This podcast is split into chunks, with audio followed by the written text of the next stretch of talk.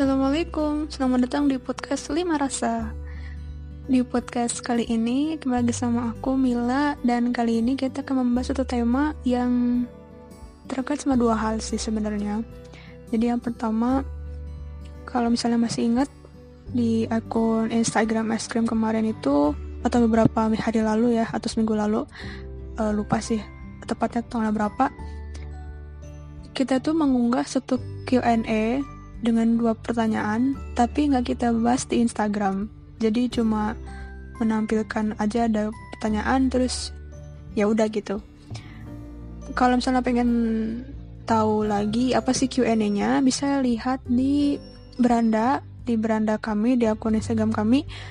Uh, di situ ada sorotan yang judulnya itu apa namanya riset riset ya. Nah di sana ada dua pertanyaan yang diunggah yaitu yang pertama adalah hmm, kalau misalnya kita mengindra nih hari ini orang-orang muda kayak kita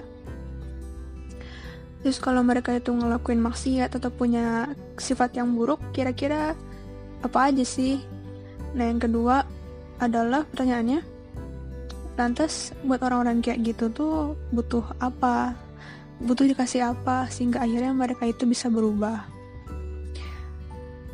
Nah, ada satu orang yang bilang gitu di dalam Q&A-nya itu jawab, tolong dibahas ya Min gitu kan atau diunggah gitu kan. Uh, nah, sebenarnya memang sudah ditakdirkan direncanakan sebenarnya uh, Q&A itu untuk dijadikan podcast karena kalau ada yang jeli dua dua pertanyaan tadi itu sebenarnya masih ada gap masih perlu bridging sehingga bisa menjadi sebuah bahasan yang komplit. Karena kita nggak bisa jadi orang ketika menghindar ada orang yang berbuat maksiat itu tiba-tiba kayak langsung pengen ngasih gitu loh e, sesuatu buat mereka. Misalnya nasihat atau apa pun gitu ya nggak bisa. Jadi kita perlu tahu dulu nih kenapa sih orang bisa jadi orang yang berbuat maksiat? Dan kira-kira ketika pun mereka itu harus dikasih sesuatu supaya jadi seseorang yang mau berubah apa hal itu dan gimana cara ngasihnya gitu. Nah, untuk itulah podcast ini ada ya sebagai bridging dari dua hal tersebut. Nah, tadi kan aku bilang bahwa ini sebuah podcast yang terkait dengan dua hal. Jadi tadi yang pertama terkait dengan Q&A-nya, yang kedua terkait dengan peralihan tahun dari 2019 ke 2020 gitu ya. Buat teman-teman yang follow kita dan mungkin juga kelahirannya itu tahun 2000 tentu ini sebuah tahun yang istimewa gitu ya. Istimewa kenapa? karena di tahun inilah kalian semua ini nanti akan menempuh usia 20 tahun. Ya buat orang-orang yang kelahirannya 99, 98 dan seterusnya ke bawah itu ya tentu sudah mengalaminya. Dan memang ada beberapa orang yang menganggap bahwa ketika kita itu menginjak usia 20 tahun, kita kayak jadi orang yang nggak bisa lagi jadi main-main gitu. Jadi harus serius, harus mulai punya visi kehidupan itu mau mau dibawa ke mana. Kita harus mulai merencanakan sesuatu tentang sekolah kita atau misalnya kuliah kita atau pekerjaan atau karir atau karya ataupun pernikahan dan sebagainya. Jadi seolah-olah di usia 20 tahun ini kita tuh jadi jadi orang yang memulai satu hal serius gitu loh.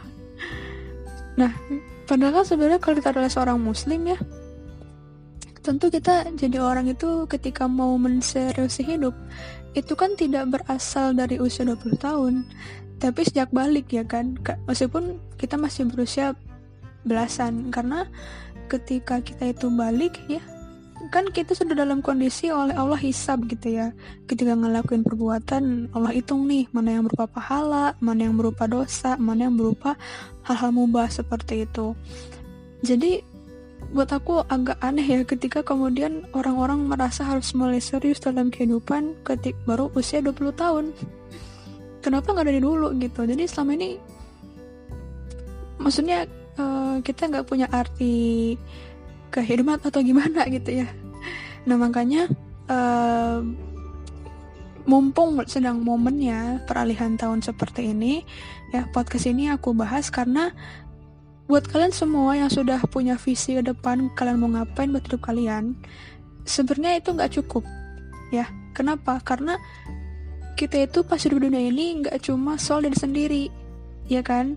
Kita itu pasti bersinggung sama orang lain juga entah itu mungkin terkait dengan interaksi biasa ya pertemanan ataupun pekerjaan atau sekolah tapi juga kita tuh punya beban tanggung jawab sebagai orang yang sama mereka tuh punya hubungan akidah gitu loh bahwa aku muslim anda muslim mereka muslim maka kita terikat dengan suatu ikatan yang membuat kita tuh harus memperhatikan satu, satu sama lain gitu. Termasuk dalam kondisi keadaan yang buruk. Jadi ketika kita menghindar ternyata orang-orang di sekitar kita itu adalah orang-orang yang berbuat maksiat, membawa kerusakan, pemikirannya rusak, pemikirannya salah, maka kita nggak bisa abai. Nah makanya mumpung masih di awal tahun, ya mungkin juga sejak sekarang gini podcast ini ya, terlepas bahwa ini podcast apakah tayang setelah atau sebelum perayaan tahun, uh, cuma cuma kami berharap bahwa ke depannya uh, akan masuk resolusi di kehidupan kalian bahwa aku mulai menseriusi gak cuma soal diriku sendiri tapi juga bagaimana bisa mengubah orang lain menjadi orang yang lebih baik. Dan ketika aku hidup itu membawa impact kebaikan. Gitu. Nah oleh karena itu uh, kenapa gue bisa podcast ini apa podcast ini dikaitkan antara dua hal tadi antara perasaan tahun dengan kemudian uh, pembahasan terkait dengan, dengan maksiat? Karena apa? Karena kita harus sadar betul bahwa kita ini ketika hidup di dunia ini ternyata mengindra sebuah hal yang perlu diubah. Ya yaitu tadi kerusakan yang dilakukan oleh orang-orang seperti kita. Di Q&A yang pertama ya ketika aku menanyakan uh, apa aja kemasan yang kita lakukan itu itu uh, banyak jawaban yang masuk gitu kan. Di sini aku sudah list beberapanya dan ini belum semua itu ya. Jadi rata-rata tuh bilang kayak kita itu ketika berbuat maksiat ya ya atau mereka kalau kita adalah orang yang merasa tidak seperti itu misalnya uh, misalnya kita ketika bermaksud itu misalnya adalah nggak uh, sholat ya berkata kotor dosa terang-terangan, lupa akhirat, main ke klub, ma uh, apa datangin ke konser, mabuk, sombong, pacaran, candai agama, menistakannya dengan jok-jok yang nggak berfaedah gitu ya. Terus Al-Quran gak dibaca ya kan dianggurin begitu aja di dalam aplikasi HP ataupun di atas meja. Kemudian cinta dunia, uh, malas kekajian suka ngeprank orang lain meskipun dalam bentuknya candaan ya misalnya kayak prank ojol gitu uh, punya gebetan kalau misalnya kita nggak pacaran kemudian berzina gibah buka aurat nggak peduli sama umat mager ke masjid hedonisme tawuran dan susah dinasehati. Bahkan sampai ada yang juga bahwa kita adalah orang yang mudah marah sama orang tua atau durhaka pada orang tua. Jadi spektrum kemasan itu benar-benar beragam dari yang ringan banget sampai yang sangat keji ya kayak perzinahan. Dari yang kemudian juga bersifat individual kayak misalnya uh, tadi ya kayak lupa akhirat ataupun apa pun sampai yang memang melibatkan orang lain. Kayak misalnya tadi uh, apa namanya pacaran gibah dan sebagainya. Dari yang sembunyi ya kayak orang misalnya nonton, pornografi sampai yang kemudian terang-terangan mengakui bahwa dia adalah orang yang bermaksiat seperti itu aku tuh pas buka itu tuh kayak senang orang-orang pada responsif dengan Q&A hari itu. Tapi di saat juga sedih karena ternyata kita masih punya banyak PR gitu ya. Nah jadi um, ini semua adalah sebuah hal yang perlu kita sadari betul bahwa dia tuh ada nyata bukan cuma sekadar Contoh, karena aku pribadi ya mengindra orang sudah pernah mengindra orang yang pacaran ya juga kalian ya punya gebetan orang berzina kemudian tidak sholat berkata kotor. Terus apa lagi? Orang yang kemudian uh, tidak mau dinasehati. Uh, bahkan orang mabuk loh. Aku nggak nyangka bahwa aku bakal pernah melihat orang mabuk dengan tatapan langsung tuh. Kayak gitu. Jadi itu tuh nyata. Itu bukan sekedar contoh daripada guru bukan. Tapi itu emang fenomena yang ada sekarang. Gitu ya Nah, bahkan kalau misalnya mau dikategorikan, aku bisa mengkategorikan sekarang ini orang-orang kayak kita yang muda gini ya, entah itu mungkin generasi Y maupun generasi Z, itu ada tiga kelompok pelaku maksiat. Dan mungkin saja kita adalah salah satu dari bagiannya gitu. Yang pertama adalah hari ini orang-orang muda kayak kita itu biasa bermaksiat dengan kemaksiatan yang biasa. Aku ulangi ya. Jadi hari ini banyak orang-orang kayak kita yang biasa berbuat maksiat dengan kemaksiatan yang, yang biasa. Artinya, hari ini banyak banget orang-orang yang sudah rutin bermaksiat ya. Seolah-olah kalau itu tuh gak ada lakuin tuh kita kayak kurang hidup gitu kan. Uh, dengan suatu perbuatan yang salah yang sudah dimaklumi karena dia dianggap biasa. Meskipun itu perbuatan yang luar biasa keji dan uh, berat. Misalnya kayak zina dan doa kepada orang tua.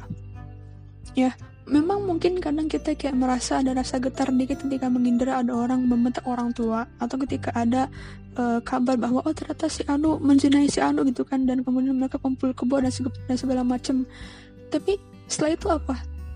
Nggak ada nggak ada apa-apa kan. Kita cuma merasa getar dikit gitu ya. Terus ya udah gitu. Karena kita menganggap itu adalah perkara yang sudah lazim orang-orang lakukan. Kita kayak nggak ada rasa ingin mengubah ingin memberhentikan hal tersebut kayak itu tuh nggak ada gitu. Dan ini meskipun ini level pertama ya kan tadi aku bilang ada tiga level ya itu ternyata bukan level yang main-main karena apa? Karena ternyata ya apa uh, kita tuh sudah menganggap maksiat sebagai sebuah perkara yang seperti kita makan nasi biasa aja gitu. Seperti kita makan junk food biasa aja. Dan itu ngeri banget. Biasa gibah biasa pacaran biasa malam mingguan biasa ngeprank. Kayak gitu sekarang kita ini ya jadi makanya ketika kita kemudian kayak merasa harus serius mulai usia 20 tahun berarti pas kita tuh balik sampai usia itu tuh sudah membiasakan diri dengan perkara-perkara yang salah sebenarnya. Cuma kita kayak gak nyadar ya kan? Nah ya level yang kedua ini lebih tinggi tingkatannya ya yaitu bangga bermaksiat. Ya. Contohnya tuh hmm, ini aku bukan ngibah ya karena ini sudah jadi sebuah perkara yang orang-orang semua tahu dan memang dia pun juga mempublikasikannya gitu kan.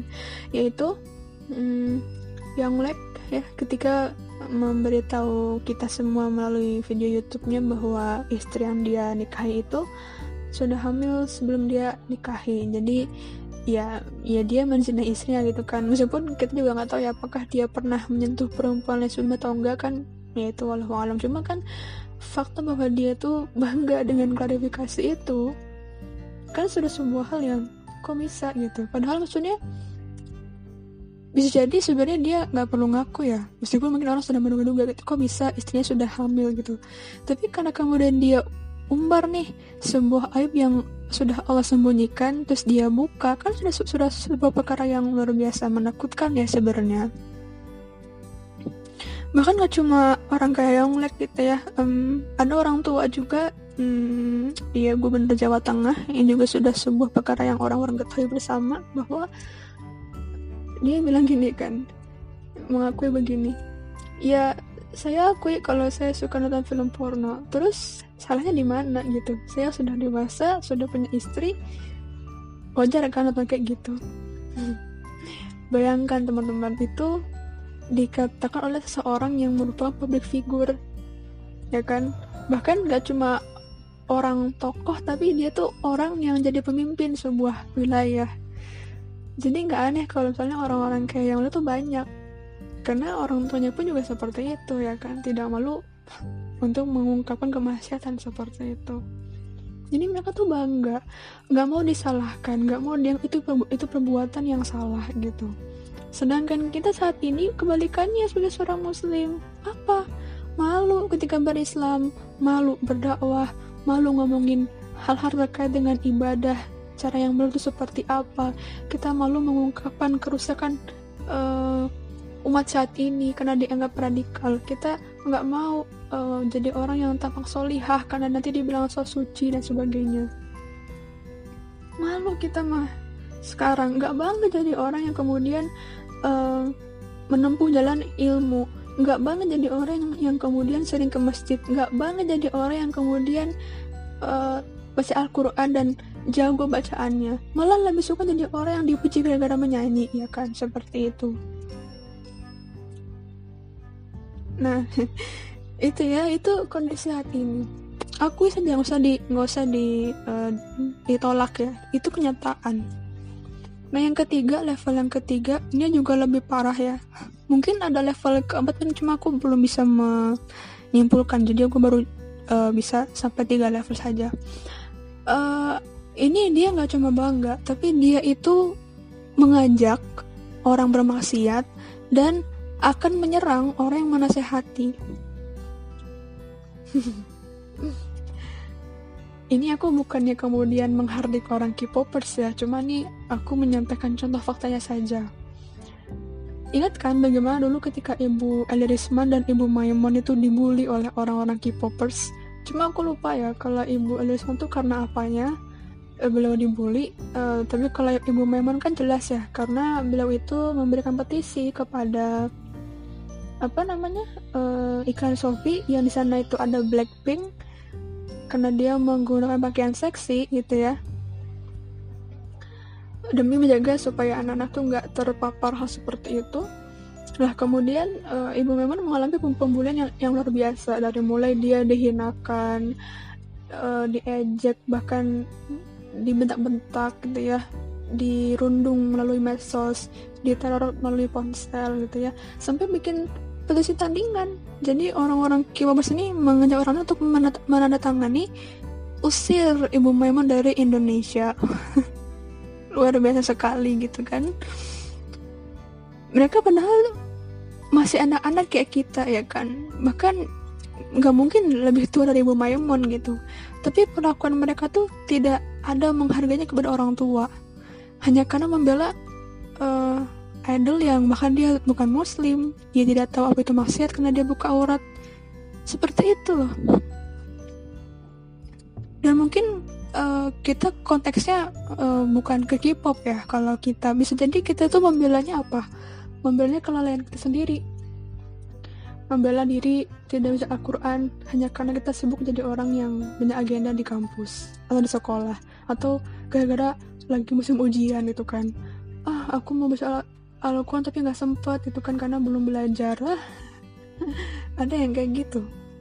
Ya jadi akhirnya kita tuh lebih suka membela orang-orang bermaksiat bahkan membela diri kita dalam keadaan bermaksiat daripada mengakui itu bahwa itu adalah perkara yang salah gitu ya. Itu itu level nomor tiga. Tentu kita bertanya ya kan? Kok bisa seperti ini keadaannya? Kok separah itu ternyata ya. Apa yang menyebabkan itu semua? Dan jawabannya sebenarnya simpel cuma dua kalimat. Karena kita ini nggak takut sama Allah dan kita adalah orang yang berani kepada azab Allah. Cuma dua itu. Tapi ini memiliki dampak yang luar biasa besar dan Allah itu sudah menggambarkan betul nih karakter orang-orang yang takut sama Allah sama yang tidak sini ya aku uh, berikan beberapa contoh dari ayat Al-Quran yang membahas tentang hal itu.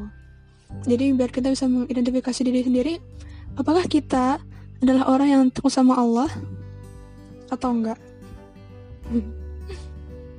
Oke, okay. yang pertama ada di Quran surat An-Nahl ayat 49 dan 50. Uh, di situ Allah bilang ya, menggambarkan bahwa kepada Allah sejalah orang-orang itu bersujud ya. Baik itu yang ada di langit ataupun makhluk yang ada di bumi dan para malaikat. Dan mereka adalah makhluk yang tidak menyembuhkan diri.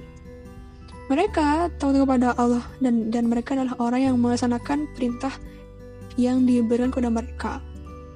Nah dari sini jelas banget ya bahwa ternyata karakter orang yang yang takut sama Allah itu adalah pertama dia itu mau bersujud kepada Allah ya. Kedua dia itu tidak menyombongkan diri. Ketiga dia mentaati semua uh, apa yang diperintahkan kepadanya. Maka bagi orang-orang yang gak tahu sama Allah dia adalah orang yang sombong tidak mau bersujud dan dia adalah orang yang tidak mau taat sama Allah. Clear kelar banget. Clear karena dia itu jelas kelar karena dia itu selesai. Tuntas nggak ada kata tapi ataupun uh, apa senggahan gitu. Jadi ya makanya orang-orang yang kita di itu yang kita sebutkan tipe-tipe kemaksiatannya ya karena mereka adalah orang-orang yang gantung sama Allah dan memang cenderung, cenderung sombong gitu sama Allah itu. Merasa lebih hebat daripada apa yang Allah perintahkan kemudian ada lagi di ayat yang lain di Al-Ahzab ayat 39 di situ Allah bilang orang-orang yang menyampaikan disalah disalah Allah mereka itu takut pada Allah dan tidak merasa takut kepada yang lain selain Allah. Artinya kalau misalnya kita jadi orang yang takut kehilangan teman takut miskin ketika taat sama Allah nah berarti Allah itu belum jadi uh, target daripada tujuan takut kita seperti itu. Kita takut nggak akan punya waktu untuk kemudian menyelesaikan semua urusan kita hanya karena kita berdakwah misalnya. Kita takut jadi orang yang miskin hanya karena beli baju gamis untuk nutupin aurat kita kita takut jadi orang yang nggak punya waktu untuk main hanya karena kita menghabiskan waktu di, di jalan untuk kemudian ke, ke majelis ilmu seperti itu. Hmm, masih masih ke kita jadi orang yang pede? Sekarang itu sudah mulai ciut itu kan? Wah ternyata aku seperti itu ya. Masih ada lagi masih banyak teman aja ya. Ada lagi ayatnya. Itu ini ya Ali Imran ayat 155 ini adalah ayat yang seru banget buat aku. Kenapa? Karena gini. Ini aku tahu. Tiap-tiap yang berjiwa itu akan merasakan mati. Dan sesungguhnya pada hari kiamat sajalah akan disempurnakan pahala-pahala kita. Insya Allah ya, semoga. Nah, barang siapa dijauhkan dari neraka dan dimasukkan dalam surga, maka dia itu adalah orang yang beruntung. Artinya, bagi orang yang kemudian dia nyempung ke neraka dan dia tidak dekat kepada surga, dia nggak beruntung. Tapi hari ini banyak banget orang-orang yang kemudian merasa bangga, malah pengen jadi orang yang ke neraka. Gak percaya? Mungkin pernah dengar kata-kata ini ya. Kan katanya kalau kita tuh nanti suka sama orang, kita akan membersamai dia ketika dia tidak akhirat kan ya. Ya udah kalau gitu mendingan gue ke neraka aja karena di sana ada opa-opa gue gitu ada opa Namjoon ada opa One Direction ada opa Justin Bieber ada opa siapalah terserah. Shawn Mendes itu kan dan lain-lain. Pernah dari kayak gitu? Sering ya sering banget. Jadi mereka tuh bahkan gini ya sampai tataran yang ekstrim. Uh, mungkin tahu tokoh Abu Abu itu ya Abu J. Kan dia bilang gini ya ya daripada gue tidak bisa bilang selamat Natal kepada orang lain karena tidak toleran mending gue nggak toleran. Eh salah. Mending gue ke neraka karena gue mengucapkan uh, gimana ya? Dia kayak dia tuh lebih suka jadi orang yang uh, melanggar batas-batas toleransi dengan kemudian mm, mengucapkan mengucapkan Natal terus jadi orang yang ikut ibadah orang lain daripada eh dan dia masuk dan dia masuk neraka daripada kemudian dia jadi orang yang uh, menjaga toleransi ya tidak tidak mengucapkan dan sebagainya dan membersamai orang-orang seperti kita gitu di surga gitu bilangnya tuh. Jadi dia lebih suka jadi orang yang ke neraka tapi demi demi menjaga kebinekaan karena dia itu ikut ke mana-mana agama seperti itu daripada jadi jadi orang yang kemudian sikoh kepada agama sendiri seperti itu. Nah ada yang demikian loh Padahal ini tuh ayat belum selesai ya. Ada tulisannya teman-teman. Di sini Allah bilang, kehidupan dunia itu tidaklah hanyalah kesenangan yang memperdayakan atau menipu. Artinya kita semua tuh diprank oleh semua kesenangan itu.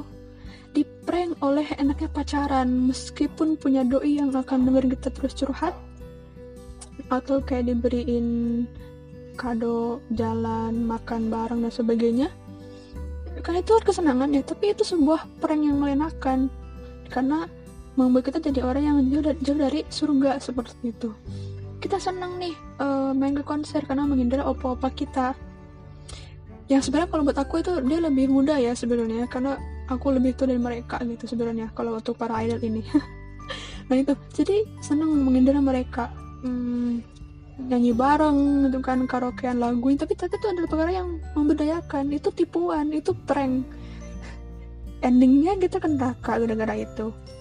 Jadi maksudnya aneh banget ya kenapa orang itu suka bisa mudah marah karena karena dia dikecewakan oleh orang lain akibat tidak bisa memberikan apa yang dia ekspektasikan. Tapi kok bisa? Kita rela banget jadi orang yang kemudian diprank oleh kesemuan ini kan itu apa kalau misalnya kita bukan tidak berpikir ya kan? Di mana akal kita saat saat itu? Lanjut masih ada lagi nih ayat-ayatnya. Di Maram ayat 71 72 di situ Allah bilang dan tidak ada seorang pun daripadamu melainkan mendatangi neraka itu. Hal itu bagi Tuhan adalah perkara yang pasti.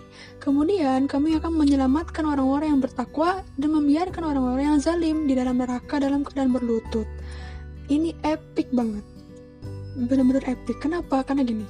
Jadi ada dua tafsir ya dari ayat ini. Yang pertama menafsirkan bahwa orang-orang yang kemudian uh, tadi ya ke neraka itu dia adalah orang-orang kafir sedangkan orang-orang yang tidak ke neraka adalah adalah orang-orang yang bertakwa atau beriman. Jadi uh, tadi ketika ada kata bahwa tidak tidak ada seorang pun daripadamu melainkan mendatangi neraka itu tuh itu ada yang menafsirkan itu khusus untuk orang-orang kafir.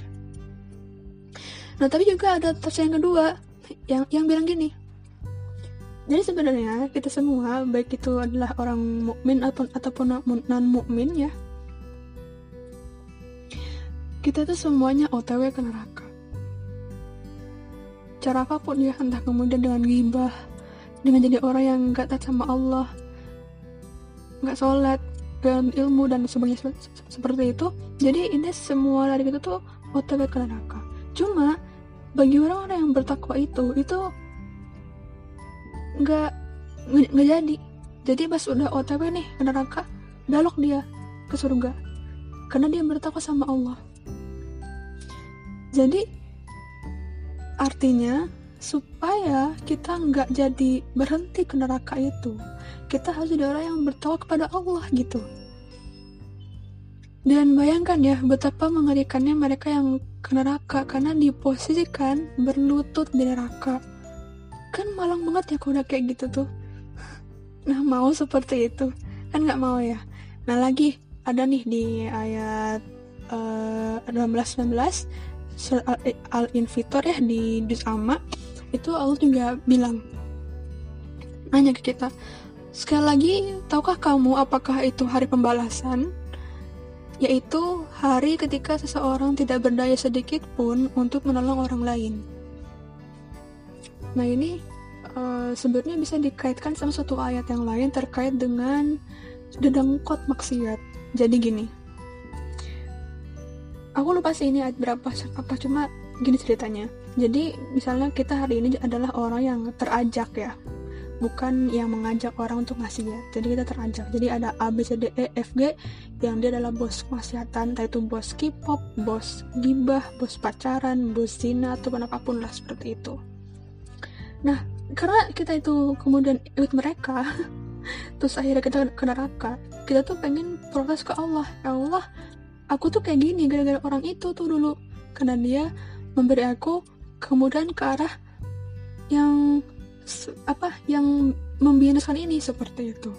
Nah terus orangnya tuh bilang orang yang tadi oh, jadi si pengajak ya bilang ke kita lah kok gue yang yang lo mau tuntut? Kan salah lo sendiri kenapa dulu lo, lo, lo ikutan gue? Gitu. Jadi kita itu sudah menjadi orang yang kemudian akan berikan neraka kan kita maksiat dan kita malah disalahkan oleh si dedengkot maksiat gitu.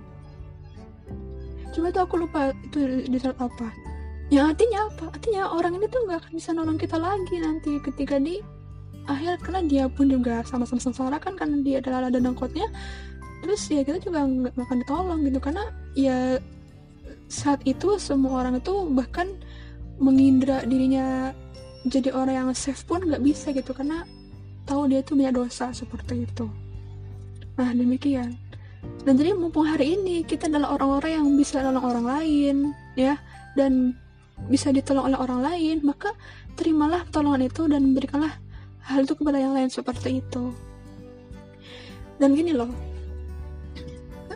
di saat yang sama banyak banget ayat-ayat Allah yang menyampaikan bahwa kita ini adalah manusia yang luar biasa keren. Contoh di Atin ayat 4, di situ Allah bilang, sesungguhnya kami telah menciptakan manusia dalam keadaan yang paling baik. Ya, mata kita itu luar biasa cantik kan. Dia bisa mengindra, oh ada warna biru, ada warna putih, ada warna hijau, ada warna merah. Bisa mengindra betapa cantiknya kita di kaca, ya kan? Ya, pede lah ya. pede aja nggak apa-apa bisa uh, kita kita punya tangan yang bisa buat memegang sesuatu yang kalau kita nggak bisa menggerakkan ya kita nggak bisa jadi orang yang mungkin menulis ngetik HP itu ya ataupun makan itu nggak bisa tapi karena kita sempurna nah kita jadi mau jadi orang hidup kan seperti itu terus juga Allah bilang di surat Ali, Ali Imran ayat 10 Allah bilang bahwa kamu adalah umat yang terbaik yang dilahirkan untuk manusia. Nah, jadi ketika aku dengar dua ayat ini ya, paling yang berdua loh. Padahal sebenarnya ayat tentang bagaimana sempurna itu tuh banyak sebenarnya. Aku tuh kayak mikir dan bertanya-tanya, rela nggak sih orang yang sempurna kayak kita, ciptaan yang sebaik-baiknya ini, ya, itu kemudian berakhir ke neraka gitu. Rela nggak aku yang sudah Allah ciptakan sedemikian rupa baiknya, malah berujung ke neraka? Dalam nggak teman-teman aku kemudian yang sudah luar biasa kerennya malah berakhir ke neraka dan rela nggak kamu yang sudah Allah ciptakan sebaik-baiknya itu berakhir ke neraka nggak rela kan? Nggak mau karena ya Allah kita sudah sesempurna ini jadi orang yang ada di neraka. Hello? Nggak mau gitu. Tapi ya itulah makanya supaya nggak jadi seperti itu kita harus mau jadi orang yang ngeh bahwa hari ini kita tuh butuh diubah teman-teman seperti itu ya. Nah, uh, bahkan ya kesempurnaan kita ini itu dibarengi oleh dua hal lainnya oleh Allah. Supaya kita jadi seseorang yang berakhir kepada kesempurnaan surga. Apa? Satu, akal. Ya, jadi sudahlah kita punya tubuh yang luar biasa baik. Allah pun beri kita akal yang tidak dimiliki oleh makhluk-makhluk lainnya seperti itu. Apa sih akal itu? Apa coba? jadi singkatnya gini, Akal adalah fungsi otak yang mampu mengaitkan fakta atau kejadian atau benda yang kita indra dengan informasi yang kita miliki sehingga kita bisa membuat keputusan dan, dan e, membuat kesimpulan. Contoh, misalnya e, di depanku ini ada dua jenis makanan. Yang A ini adalah makanan yang berisi nasi dengan porsi yang tepat, ada ikan, ada sayur, uh, sedangkan di yang B itu ada junk food yaitu seblak ya kan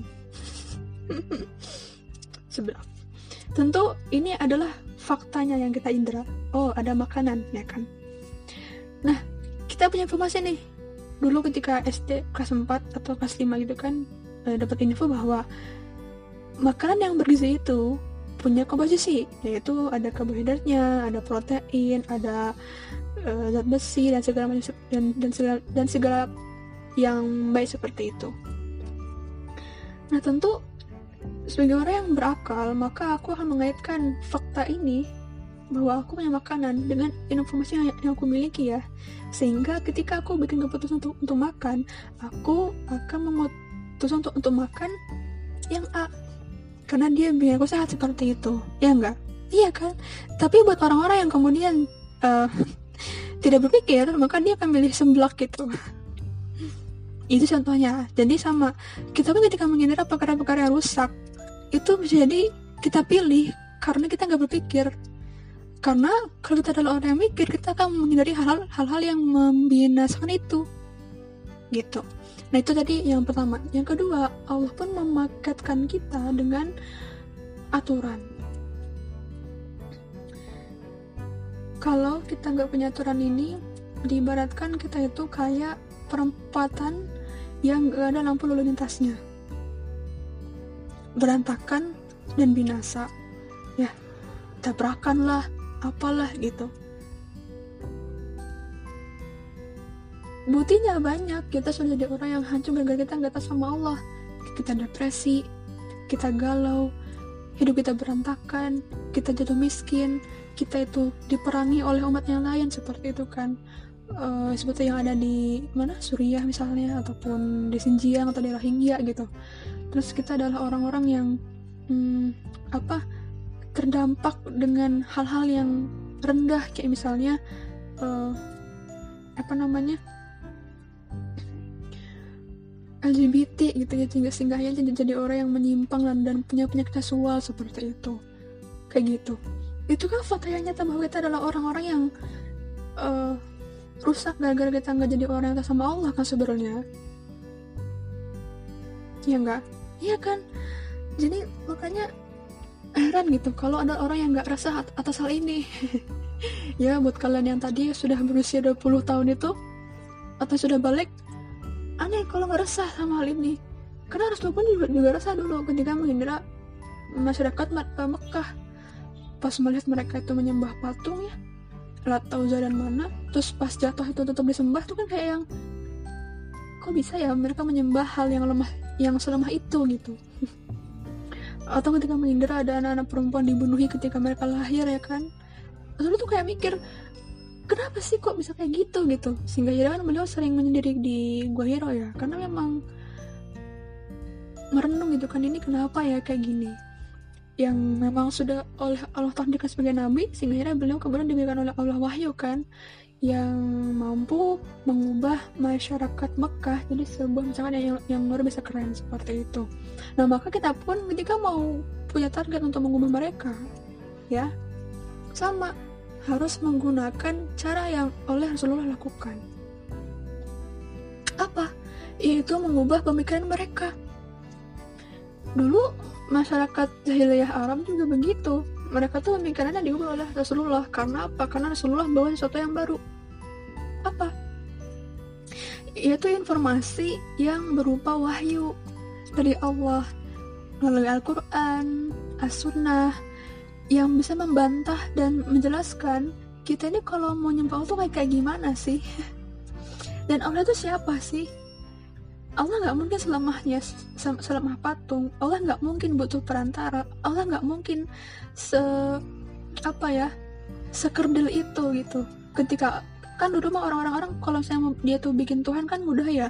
Dia geling-geling gandum jadi adonan dibuat jadi roti dan roti di, diukir jadi, jadi sosok seperti Tuhan kemudian mereka sembah. Kalau lapar mereka makan rotinya eh salah. Mereka makan Tuhannya. Gitu. Jadi kayak Rasulullah tuh kayak pas kemudian cobalah teman-teman buka juz amma. Itu bukan surat remeh teman-teman. Karena di sana banyak banget um, ayat yang memang membuat kita membuat kita tuh berpikir. Memikirkan kok bisa ya langit itu tegak tanpa ada penyangga? Kok bisa bumi itu terhamparkan luas sedemikian baik? Gitu kan. Kok bisa ada makhluk yang namanya unta dan dia tuh bermanfaat buat kita gitu.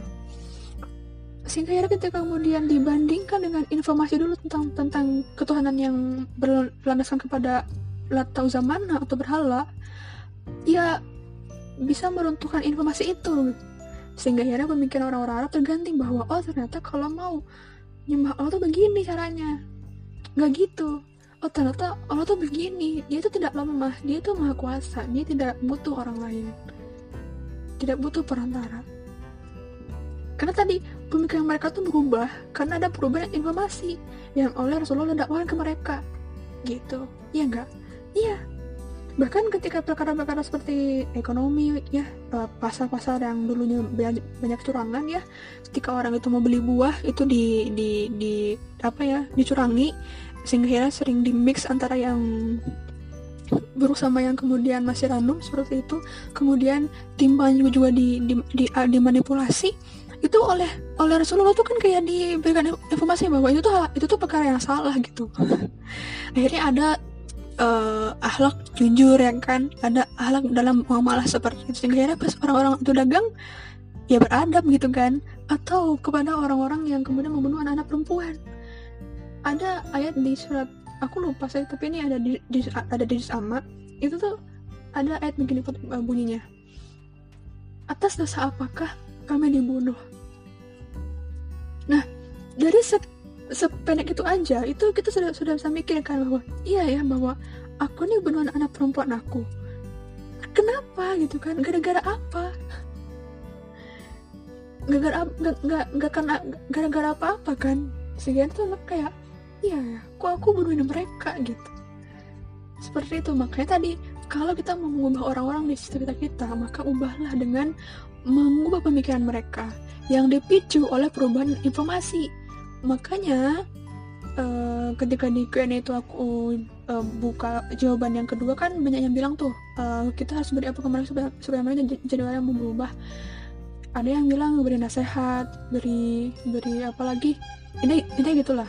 Nah sebenarnya tuh itu itu betul. Itu tepat tapi yang kayak gimana nasihatnya nah itu yang perlu pikirkan. Karena jangan cuma nasihat yang melenakan hati ya dengan keademan ketentraman. Karena yang namanya orang tuh berubah itu pasti penuh pertentangan pertentangan batin ya kan? Karena harus melawan kebiasaan mereka sendiri seperti itu. Ya enggak yang biasanya jadi orang yang sering gibah jadi harus diem gitu. Kan kayak yang aduh kan gemes ya. Aku tuh pengen ngomong gitu. Tapi itu gak boleh sama Osman kan, kan gitu ya. Yang biasanya jadi orang yang sering chat sama laki-laki harus ditahan kan? Kan dia gemes ya. Aduh aku tuh lagi pengen chattingan tapi kok ya ini hal yang gak boleh sama Osman itu. Jadi kan dia tuh butuh butuh apa ya? Butuh tekad ya kan? Makanya kita nggak bisa kemudian sembarang memberi nasihat. Karena perlu diperhatiin. Kira-kira bentuk seperti apa yang mereka harus terima seperti itu? Dan kapan waktunya? Gimana caranya? Ketika suasananya hati sedang seperti apa? Kan gitu. Harus diperhatiin. Itulah kenapa makanya kita ini nggak boleh jadi orang yang berhenti mengajar Islam. Karena dengan kita jadi orang yang sering mengajar Islam kita jadi orang yang bisa menyelami dalamnya Islam sehingga bisa menemukan nih apa aja sih hal-hal yang bisa aku sebarkan kapan aja caranya gimana terus kalau butuh contoh sesuatu yang, yang kayak gimana itu tuh bisa dari, dari, dari ngaji Islam seperti itu. Kayak gitu teman-teman. Ya jadi makanya buat orang-orang yang sudah usia 20 tahun ini coba cek lagi pernah nggak memasukkan list jadi orang yang punya forum pengajian? Pernah nggak jadi orang yang memasukkan memasukkan resolusi itu? Resolusi aku mau punya kerja rutin. Kalau belum masukin. Dari mulai sering mampir ke masjid cek ada nggak kerja di sana? Kalau ada kapan aja? Dari mulai cek ada nggak sih guru-guru yang bisa diajak untuk jadi, mentoring gitu kan buat kita setiap minggu setiap, setiap minggu pengajian seperti itu. Dicek. Ada nggak orang yang bisa bikin kita tuh jadi orang yang bisa ngaji benar bacanya juga tepat nggak salah seperti itu. Dan sebagainya. Cari itu. Karena hari ini sebagai seorang muslim kalau nggak kalau belum ngaji tuh kayak yang apa ya kudet. Karena apa? Karena sekarang itu trennya orang pasti punya punya punya pengajian gitu. Nggak mungkin nggak punya gitu ya nah makanya di sini coba aku pengen ngasih contoh Eh, orang-orang uh, muda yang dia itu sudah berjaya di masa sebelum 20 tahun. Satu ada nih, uh, ini sahabat Rasulullah ya, namanya Al Arakom bin Nabi Arkom. Tentu kita semua tahu dia adalah orang yang bisa memberikan rumahnya sebagai tempat untuk dakwahnya Rasulullah. Ketika fase masih belum terang-terangan seperti itu, ya enggak? Iya kan? Nah, itu dia itu ketika itu baru berusia 16 tahun. Nah, coba hari ini siapa yang rela membuka rumahnya jadi tempat kajian umum rutin teman-temannya. Mengundang ustazahnya datang ke sana dan pengajian. Siapa yang mau? Siapa yang rela? pasti pada mikir-mikir ya. Entah mikir kayak aduh ribet. Aduh uh, ada tamu lagi. Atau misalnya mikir nanti orang-orang pasti riset sama aku gitu kan. Pada mikir kan ya. Tapi dulu Al-Arkam dengan relanya menyediakan rumahnya 13 tahun loh. Itu durasi dia menyedia rumah untuk Rasulullah SAW dan waktu itu usia dia masih 16 tahun. Kita berapa tahun sekarang. Ada lagi nih. Ada lagi. Namanya Zaid bin Sabit dia 13 tahun masuk Islam. Dan uh, jadi juru tulisnya atau kalau bahas sekarang sekretarisnya Rasulullah. Ngapain? Nulisin ayat-ayat yang datang ke beliau. Dan hafal betul. Oh yang ini harokatnya gini karena dulu kan orang ketika nulis Arab kan nggak pakai harokat ya. Tapi ketika uh, apa Zaid, Zaid itu kemudian um, apa jadi juru tulis Al-Quran kan beliau kan hafal juga Al-Quran jadi benar-benar paham betul bahwa oh ternyata ini sandangnya gitu. Supaya orang-orang bahkan dulu pas kemudian uh, mulai zaman zamannya mengumpul Al-Quran supaya jadi bu untuk yang bukunya itu ya itu nantinya ke Zaid Zaid ini mana yang benar harokat harokatnya gitu lah kita sekarang kita sekarang ketika pun punya Al-Quran yang utuh harokatnya sering salah baca kan? Bahkan makhrajul huruf, huruf, huruf itu juga kita nggak bisa baca dengan tepat seperti itu. Malu nggak tuh? Kita masih ada puluh tahun. Masih salah-salah baca Al-Quran. Padahal ada harokatnya gitu kan ya itu sebuah tanda kita perlu jadi orang yang punya forum pengajian ya sebenarnya. Nah kayak gitu. Ada lagi nih Atab bin Usaid. Dia itu adalah gubernur Mekah di usia 18 tahun. Lah kita kita jadi orang yang memimpin di sini aja nggak bisa kan ya. Masih sering mager masih jadi orang yang bermasin masih jadi orang yang kemudian lalai gitu kan. Nah ini Atam dia usia 15 tahun masih SMA ya lulus SMA jadi gubernur Mekah. Mekah loh bukan gubernur yang lain. Di mana orang-orang tuh sana di sana pasti mampir ke Ka'bah kan ke tanah suci seperti itu. Gitu. Lah kita kita di mana sekarang? Jadi apa? Gitu. Nah karena itulah teman-teman uh, kenapa podcast ini ada? Karena memang uh, sebagai ini ya sebagai bentuk pemantik bahwa kita nih harus jadi orang yang satu tadi punya keresahan bahwa ternyata ada yang perlu kita ubah ya itu entah itu mungkin kita ataupun orang lain seperti itu ya kedua kita adalah orang yang harus resah karena kita bodoh ya kan kita mungkin pede bisa sholat lima, lima waktu ya kan bisa ngaji tapi Bukankah Islam itu lebih daripada itu? Ada kajian yang sangat panjang tentang apa itu akidah Islam. Apa itu orang ketika bermuamalah sama orang lain? Caranya gimana? Apa saja fikih-fikihnya ya kan? Bagaimana bergaul dengan laki-laki dengan dengan tepat, baik itu ketika jomblo ataupun ataupun pas kita menikah seperti itu. Bagaimana caranya kemudian seorang penguasa itu bisa memberikan hal-hal terbaik untuk umatnya gitu kan? Kemakmuran, ketenangan, kenyamanan, nyawa bahkan. Itu semua kita pernah kaji sebelumnya? Nggak pernah. Terus kita jadi orang yang pede jadi orang ke surga perlu hari ya bersama-sama gitu. Jadi makanya eh tadi berdua poin ya. Ketiga uh, setelah tadi kita resah dan punya forum kajian itu ya menjadi orang yang bisa punya ilmu dan menghilangkan keburukan sendiri maka sudahkah kita jadi orang yang kemudian menyebarkan hal-hal baik itu? Atau mau dipendam sendiri aja? Hmm. ya yang keempat sudahkah kita jadi orang yang berani untuk menghadapi konsekuensi itu semua?